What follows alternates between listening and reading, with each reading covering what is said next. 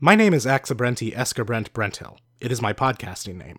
Jenna does not use her real name, although at this point, everyone who watches Polygon knows it.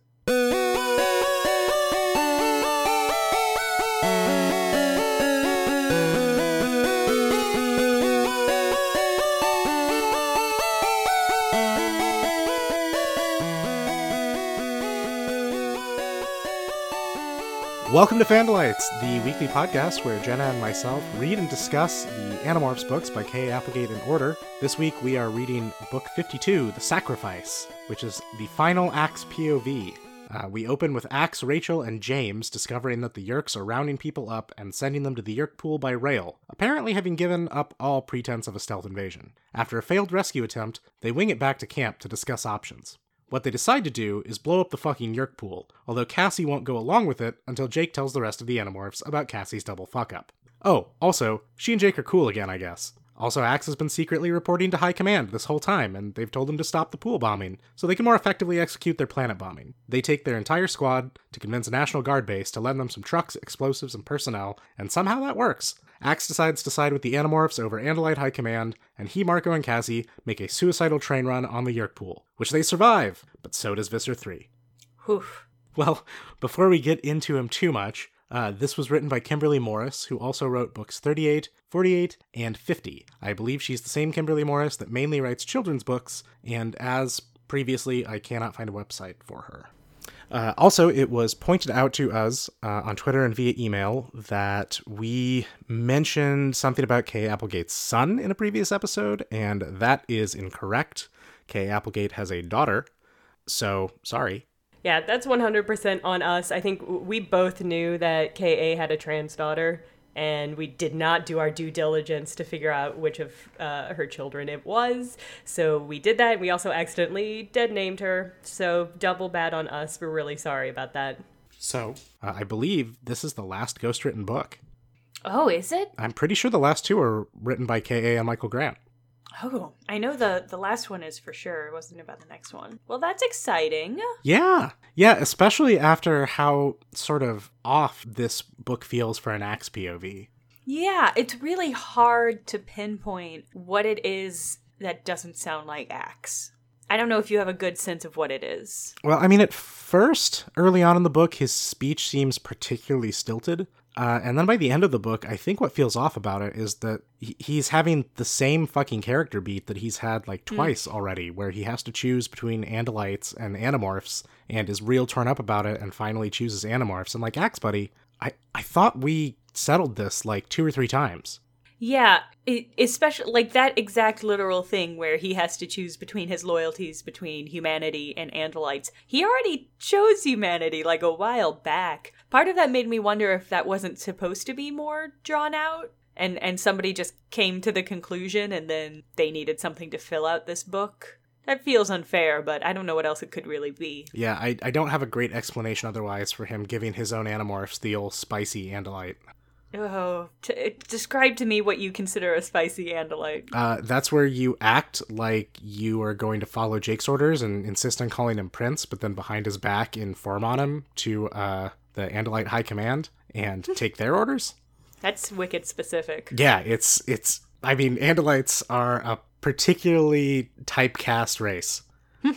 See, I thought it was going to be something about Axe's tail blade, which we learn in this book is not metal. It's actually something else. Right. I assume bone or keratin or chitin, maybe. Yeah, something that can be really sharp. I don't know. What are claws made out of? It's probably that. Keratin, cartilage? Right? Like, keratin, maybe? Like fingernails? Yeah. So it's something like that, yeah. For some reason, I was imagining metal. Do hooves ground you? Like, do they keep you safe from high voltage if you've got hooves? Oh. I think they ground you emotionally because you feel like more connected to the planet. I don't know about the science on it grounding you from a live wire in a subway as you're driving it into the belly of the earth. I'm pretty sure. Now, I might be wrong about this because I have not lived on a farm despite being in proximity to them most of my life. Mm-hmm. I'm pretty sure that people use electric fences to keep cows and horses sort of in their pastures. Mm-hmm. And I don't think those are higher voltage than whatever electricity mains running through the subway here. So I just don't know. I think the only conclusion is that in the Animorphs books, in the Animorphs verse, that cows are just all over the place. They're unrestrained and wild. Well, who's to say that the material that Axe's hooves are made out of is the same material as other creatures? Well, that's fair, like, because they do have horrifying mouths in them, don't they? Yeah, I'm saying they've got orifices down there. Maybe it's some sort of plastic? What grounds you? What grounds you, Brent? Rubber, okay, yeah, that makes sense. Maybe he's got little rubber feetsies. The rubber-hoofed Andalite sort of fits with the cartoon description of someone getting electrocuted that happens later in this book. So I think we're in Toontown now. Great. I'm glad to be here. Yeah, that's what happened. Look out for the judge. We in Toontown. Yeah, I mean, it makes sense since this book is all full of, like, public transit hijinks. That really falls in line. Man, okay, I forgot to say first off, but my biggest takeaway from this book is that I kind of would be okay with the Yeerks taking over if it could get the fucking public transit projects done as fast as they are, because holy Christ, how long has it been? And they've got, like, 6 or 7 new spurs on the goddamn subway? I mean, they got those taxon working, using their horrible, never-ending hunger to drill through the earth. I think, but to be fair, to your point, I think even if humanity had access to taxon, it still would not ever happen. We are never getting a bullet train. I'm going to try and not dox myself as much as possible here, but let's just say that the public transit spur from the major city nearby where I live to where I live is not happening for like another 10 years, like earliest. If you're lucky. Yeah. So yeah, let's get some fucking taxons in on this. Whatever. I'll take it. Give me my trains. This is important. It's good to know the line in the sand at which we will sell out humanity. I will sell out humanity to any alien species that will actually spend tax money on infrastructure improvement. Yeah, the public transit is such a weird, pivotal thing in this book. The Yeerks have taken it over, and as public transit goes, so goes all of the hapless humans that they're rounding up. Yeah, I guess. Yeah. They talk about how they started with, I can't remember what they started with, but when they go back and look at the trains, they have, like, people in their pajamas and robes that they've just, like, pulled out of their houses to send down into the pool. Yeah, the implication by the end was that they had started with just grabbing anybody who happened to be passing by, and then by the end of the book, they were, like, sweeping house to house. Yeah. And getting just everybody. Which is horrifying. Yeah, it's a lot of escalation. I appreciate Rachel wanting to go in and fuck things up immediately, because it's a very Rachel take, but I'm also glad that they, like, actually planned. Like, this might be their most thoroughly well thought out and planned sort of stratagem, and it works. Great. Yeah, Cassie's not wrong, though. Oh, no, she was not. It's very well planned, but it also is a war crime. Yes. And nobody ever mentions the fact that the whole, like, area of town above the Yeerk pool is a smoking crater. Like, they warned all the dudes in the Yeerk pool to run away, but what about everybody in the buildings up above? Yeah, I noticed that at the end of the book as well, because they quietly don't call that out in the writing. It's just sort of like they go through all this trouble to give as many hosts and bodies down in the pool the chance to run.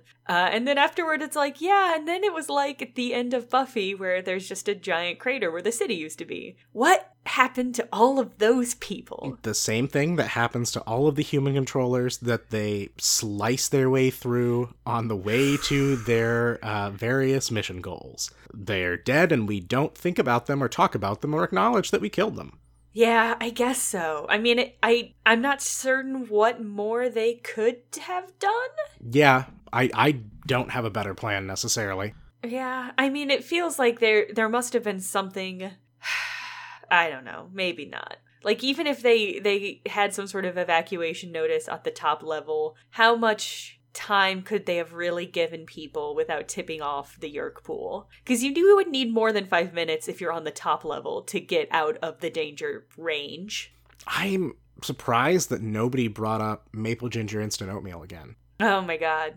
You know what, I am too. For some reason, that aspect of this series is so prevalent in my mind. The fact that it never gets brought up again is amazing. Yeah, that really was a fucking flash in the pan for one book, wasn't it? The Helmicrons got like 4 fucking stories. Maple Ginger Instant Oatmeal got 1.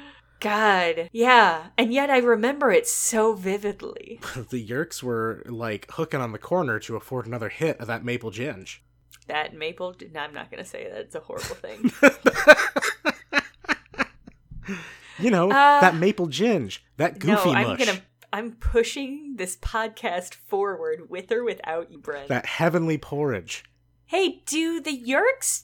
morph, or do the human controllers that the Yeerks are in morph? Hey, that's a great fucking question, because I thought we'd settled that last episode, but then here comes this goddamn book. Yeah, yes. Okay, so there's that moment early on when they are in the, after like Rachel and Axe see what's happening and they dive into the subway and they're getting chased by a bunch of bird morphed controllers and or Yeerks. They are in there and the bird morphers land and transform back into their regular body and then morph again into some battle morphs. This book, at that moment, makes it seem like it's Yeerks. It's just Yeerks. But the actual text, I went back and read this because I was like, what exactly do they say? The actual text doesn't specify what body they morph back into when they demorph. Yeah, and then Axe catches that one Peregrine Falcon morph, and it's like, bro, just let me go. I am 5 minutes away from becoming a bird Nothlet, and I can get away from this whole thing.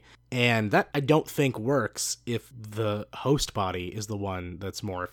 Yeah, it just has to be the Yeerk. Like, it just has to be a Yeerk that has morphed. And I think that makes sense for this area because they could just be, like, dedicated, morph-capable Yeerks who are acting as guard. Who just have to become completely helpless for a couple minutes every 2 hours.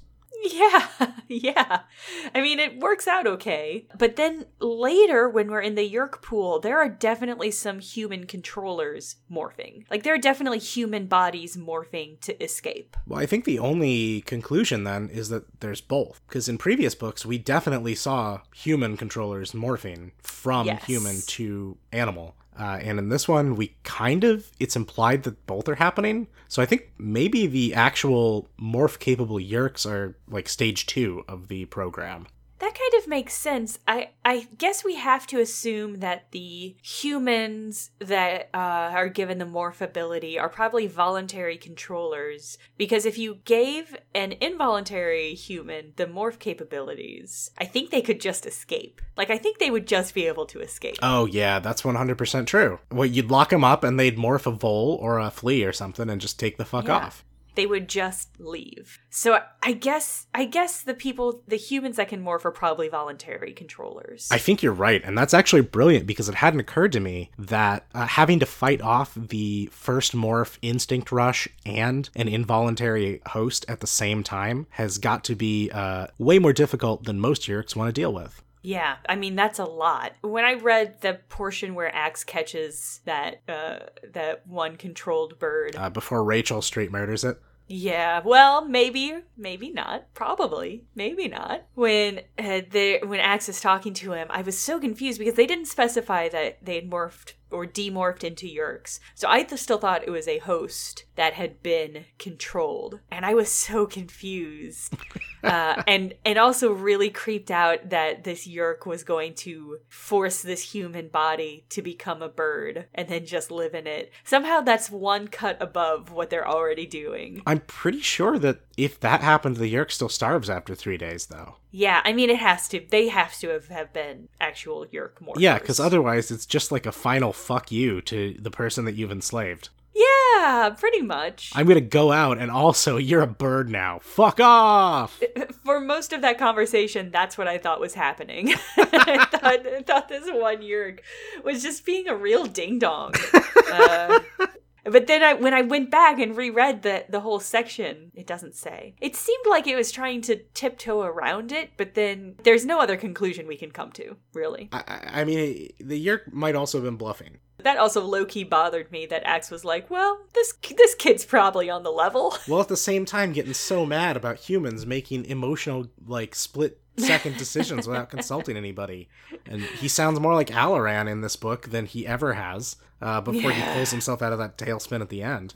No kidding. Especially because if that Yeerk wanted to just live as a bird, he could have immediately have done that. Mm-hmm. So why, like, begging for his life at that moment, it's a little bit like, well, Axe, you're going to be shitty to Rachel about maybe killing him, but also you have no reason to believe he wasn't going to go and tattle. So Axe has this whole thing about how, like, you should be a hard man making hard decisions that kills because it's necessary, but doesn't enjoy the kill. But, like, Rachel is what they forced her to be. Yeah. She was the designated David executioner, so Axe, like, shut up. Just shut up, dude. Yeah, his whole creating this spectrum for humanity that is, like, one side Rachel and one side Cassie, and that was all kind of weird. The Rachel-Cassie spectrum of humanity sounds like one of those weird models that MRAs come up with to explain why no one will date them. Yeah, kind of. I mean, that's kind of what Axe is, kind of his weird, bad energy in this book. That's part of also why I don't think it feels a lot like Axe, because he'd grown so much since this happened the first time that he had to make this decision, I thought. Yeah, he's already been through all of the emotional changes in this book, so it doesn't really feel very rewarding, because it just feels like a backslide. Yeah, it's disappointing that this is the last we see from Axe's point of view. Yeah, and he doesn't condemn humanity to a quarantine that means their total execution, so thanks, I guess. Yeah, he does help execute a terrorist bombing of a city. That's his trade-off. It's one act of violence or the other, and I guess he feels probably pretty good about the one act he did over the other one. He does make a good point, though, during this book, that Jake was, like, super pissed at him for threatening to blow up the area that the Yeerk pool's in. Not that many books ago, to the point where he directly forbade it, and Axe had to knock him out and steal a jet. And now Jake is like, look, we're doing this. We're blowing up the city. And Axe is like, well, all right. I guess I have really been beating myself up about that for nothing. Well, I assumed Axe was more beating himself up about knocking Jake, his prince, unconscious, and less about the genocide. I guess at the beginning of the book, he does seem like he's holding that fig leaf rather than beating himself up, because he basically says, well, my actions were in some ways traitorous, but they also help a lot of people get to work on time, so it's impossible to say if they're bad or not. I mean, that's sort of Axe's whole deal in this book. I don't like it. I don't either. It feels like, I don't know. I wanted more from this book. I mean, he also keeps insisting that, like, betraying your superiors is the worst thing possible, but then he has an incredibly fluid definition of who his superiors are, basically from chapter to chapter. That might be part of his whole, like, it's hard to know if we're supposed to read that into what he writes. Because he has all of that, he has, like, this whole speech at the end that's like, oh, humanity, there's so many things. They're kind but violent. They love peace, but they love to punch. That sort of thing. I don't remember. I think that was it exactly, actually. They're like rain on your wedding day. Yeah. But also, that is him in this entire book, and it's hard to tell if we're supposed to see that and recognize that within Axe, or if we're not. You know what I mean? Is this book just Axe finally having his breakdown? It might be. Because he kind of softens towards the end after he realizes, he stops a minute and realizes that they're all actually children. Yeah, yes. Yeah, he does have that moment when, I think it's when Rachel and Naomi, who were sort of at each other's throats for a lot of this book, they have this moment where, like, Naomi knows the National Guard captain and will vouch for Jake for being a good commander. A weird sequence. Yes, very strange. Yeah, the conclusion of it is that Rachel sees that her mom has value in the war, and so their relationship is repaired. Am I saying that right? That sounds horrible. I mean, it's a little bit of a glib description, because I wouldn't necessarily say their relationship is repaired, but Rachel does, like, show vulnerability to her mom for basically the first time in the series. Yeah, the most vulnerable she's been to anybody in the whole series, I would argue. But yeah, she, like, breaks down and cries on her mom's shoulder, and it's I think she might have been more vulnerable to Rat David a few books ago. Oh, shit. Fuck. Christ. Did you forget about 48? No, I think maybe a different kind of vulnerability. Yeah. I don't even know if that was... I think a different kind of vulnerability. I think this is more vulnerable. Yeah, all right. I'll buy it. Because this wasn't a moment where she was forced to that moment. It was just sort of... Anyway... That was a good moment. Yeah, I really did appreciate that moment. And like I said, Axe kind of pulled out of it at the end. A lot of this book he spent being just shitty and hard to read and not sounding like himself. And then sort of towards the end, he made that connection like, oh shit, actually, because he's thinking like they're being so childish and impulsive and oh, fuck, wait, we actually are all children, aren't we? Oh, shit. Oh, shit. Oh, God. I forgot. I was a cadet. We're all children. Oh my God. I'd still be in school. Holy shit.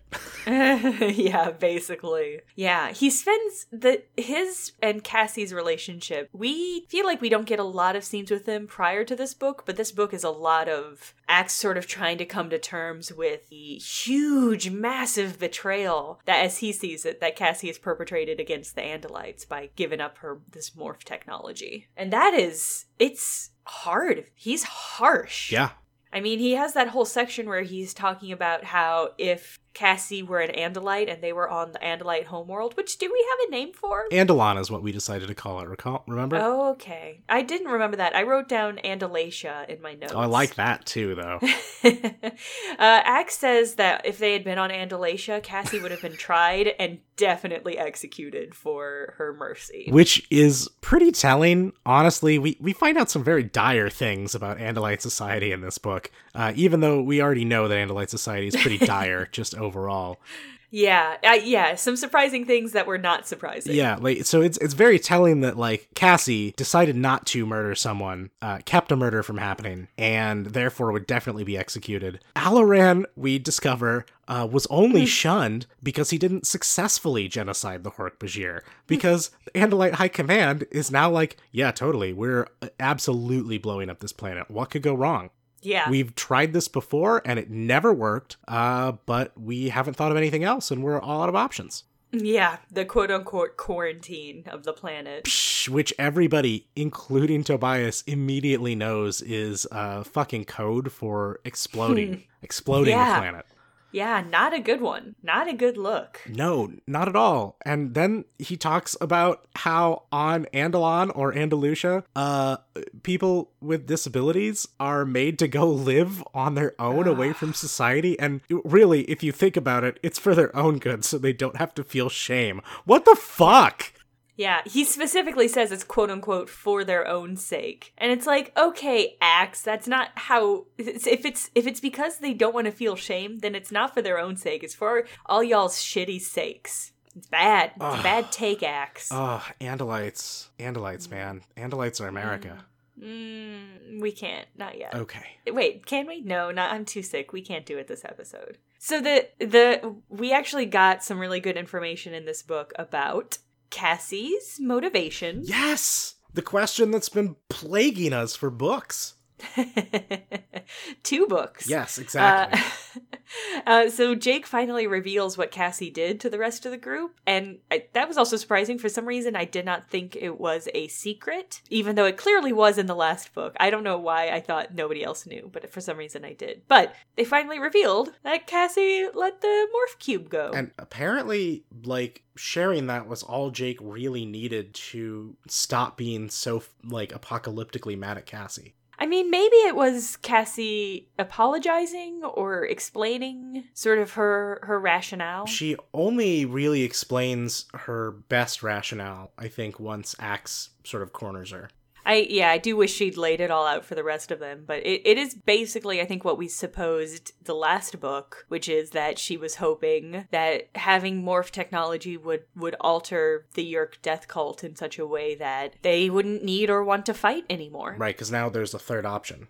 And, I mean, we see the hints of that because, like, we do see that Yeerk morphed Hawk beg for its life. Whether or not that was true and we can believe it is another question, but... We also saw those Hork-Bajir controllers turn on the Visser last book. Yes. I mean, there's definitely, like, the Yeerk resistance definitely exists and is there. And we did see at the end, at the Yeerk pool, a bunch of controlled humans and Hork-Bajir help the trapped hosts that were not controlled because their Yeerks were in the pool. Like, there was a massive rescue effort that everybody took part in. Yeah, which was pretty wild. And I think affected Axe more than he wanted to admit. Yeah, I mean, it affected me more than I want to admit. Oof, I know, especially since the stance of these books for so long, other than Cassie's impassioned defense of the Yeerk peace movement, like, there've been overtures towards, well, Yeerks don't all have to be like this, but what we've seen primarily from Yeerks is monstrosity. And the fact that all of a sudden,